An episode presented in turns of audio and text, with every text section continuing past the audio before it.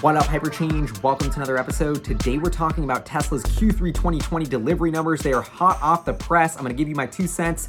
Let's just jump into it. These are the numbers. This is my favorite, mini Super Bowl every quarter. We get to know how many cars Tesla delivered, produced. From there, I'm going to backtrack, figure out what the financial implications of that are. But this was an absolutely I'm almost getting tired of saying how dope the quarter was and how much Tesla dominated, have a savage quarter, but that is just what happened. Like, I'm you know what I mean? You can decide for yourself.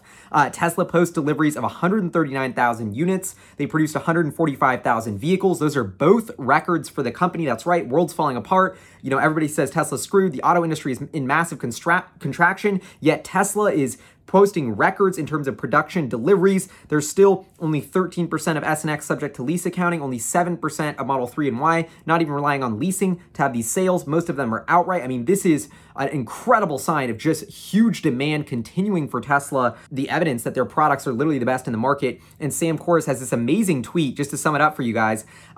One of these is not like the other. I love it. Just cracks me up. And it's like, literally everyone is shrinking and Tesla is able to defy the auto industry's contraction and grow here. This is incredible. And so production of 16 or 17,000 S and X, deliveries of 15,000. This was actually up sequentially, a big surprise for me. Model S and X are more profitable than the other vehicles, higher margin. So to see those tick back up despite no new product introductions was a real bright spot. And then Model 3 and Y, record production, record deliveries. I mean, these are the cash cows. And this has huge implications in terms of financials, but I just want to show you the visuals of the charts here. You can see this is what we had heading into the quarter. Tesla have about 91,000 deliveries last quarter, but they were shut down for a huge chunk of the quarter due to the COVID-19 pandemic. Now they come in with this 139,000 delivery quarter. As you can see, massive record. And you can totally see the slope of the chart, just like this explosive curve. I mean, this is where Tesla's getting into the stage of, 1 million cars a year is 250K per quarter. We're not that far away here.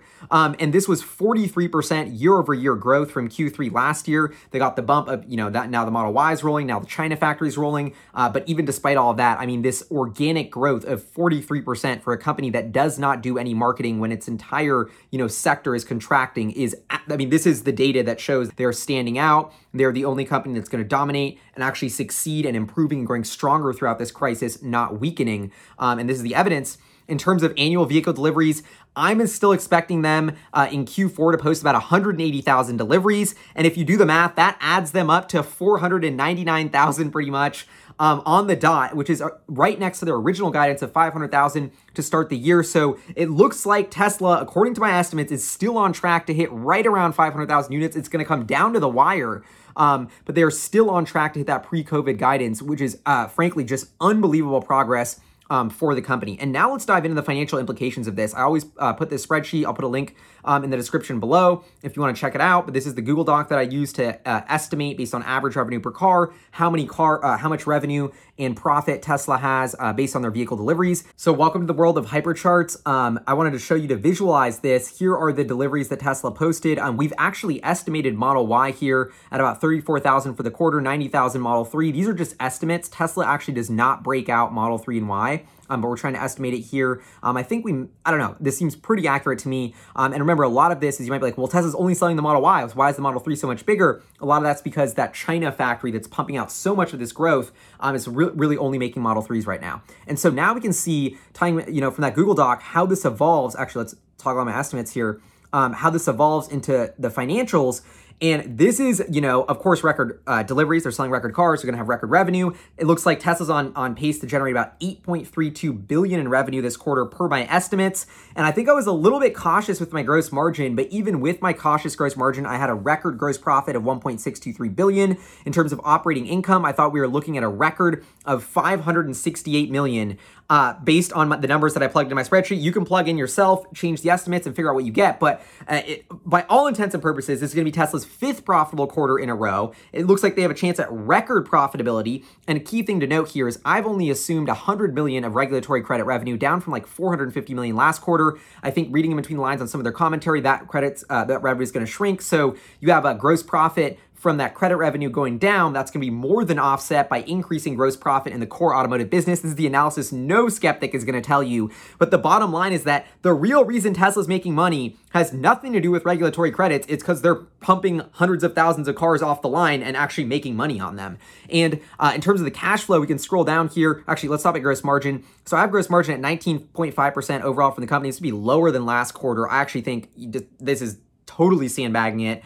But operating margin for Tesla, 6 or 7% here. I mean, this is starting to really evolve in that thesis of way more profitable than any mass market auto company we've ever seen by posting these margins still while they're growing 40%. And if we scroll down below, you can see, you know, I wasn't that crazy conservative. I assumed a massive jump in OpEx. That's about a $650 million incremental step up there. And, you know, I'm assuming R&D goes from 279 to 340. I'm assuming SG&A goes from 661 to 715. So I assumed a big jump in OpEx. And even with that, I got that $528 million number on operating income just to show you here. I mean, this is huge. I mean, Tesla is knocking out of the park as extremely profitable company. Remember, just a guess, but I think there's just no way that they don't post a massive profit this quarter minus some unforeseen event. But that is what it is. And then you go to the cash flow numbers here. Tesla's been able to produce positive free cash flow here 4 out of the past 5 quarters. And actually, what is this? 6 out of the past 8 quarters. I think they're going to produce positive cash flow here, but it's not, or positive free cash flow here, but it's not going to be as crazy as you think, because remember, going back to this deliveries, they produced more cars than they were able to deliver. So whenever you have to think about that as the difference of the cash flow versus the income statement is what, you know, did they deliver more cars than they produced, or did they produce more cars than they deliver? That's going to be this weird sort of one-time either bump or headwind to cash flow. And this quarter, it's going to be a headwind because they produced more cars than they delivered. Maybe next quarter it reverses. But this is the bottom line here. Tesla absolutely knocks it out of the park. Heading into this, I was expecting 133,000 record quarter. They post basically 139, even better of a record quarter than I was expecting. I mean, I'm getting tired of saying that how much they are crushing it, but it is true. Every other auto company is shrinking. Tesla's growing. And now that Battery Day is there, I mean, Tesla is showing us, okay, how do we get from 139,000 cars a quarter to like 500,000 cars a quarter? That's what Battery Day was about, was showing us the vertically integration technology to do that. And so, you know, my guess is this is just a sneak preview of what's to come. We have so many more quarters of just absolutely home run numbers from Tesla. My guess is next quarter could be close to 180,000 units. If they're already profitable as hell this quarter, I mean, that just means profits and cash flow are only going up in the right direction. And this is just assuming that Tesla sells more cars, not even that they're more profitable per car sold, because they get better at building the cars. And on top of that, they're charging more and more for their self-driving package. So that in theory, the profitability per car is going way up as well, not just the amount of cars they're selling. So, I mean, this is all the underlying fundamentals of why Tesla's stock price is soaring. It's not because Robinhood's getting too pumped. It's not because everyone's being irrational. I mean, it's a little bit of a massive secular tailwind for all tech stocks, but it's also, there's a fundamental thesis going on where Tesla's transforming radically in the past year to one of the most profitable automotive companies in the world, defying all expectations to grow in the face of a massive industry contraction. I mean, this is the data that shows that Tesla's a totally unique company, and this is an incredible business case study of an electric vehicle startup literally defying all industry norms and odds. I do want to clarify one thing that I was able to talk to Tesla's IR department today and just clarify, because I think it's a little bit confusing, of the three-prong cathode approach. Tesla said on Battery Day they want to do 3 different types of batteries, you know, high nickel content for the semi-truck and Cybertruck, nickel manganese for Model 3 and Y and that sort of platform, and then iron-based for, it sounds like, the Model 2.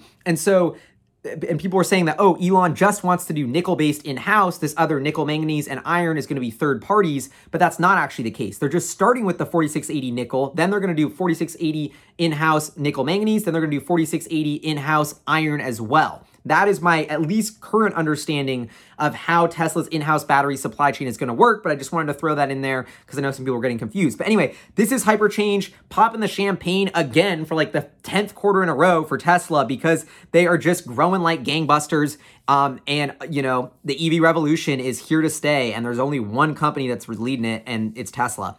Anyway, would love to know what you think in the comments below. Was this what you were expecting? What are you reading in between the lines about these numbers? What do you got for Q4? Is Tesla going to hit that 500K? Leave it below. See y'all next time and have an epic weekend. Peace.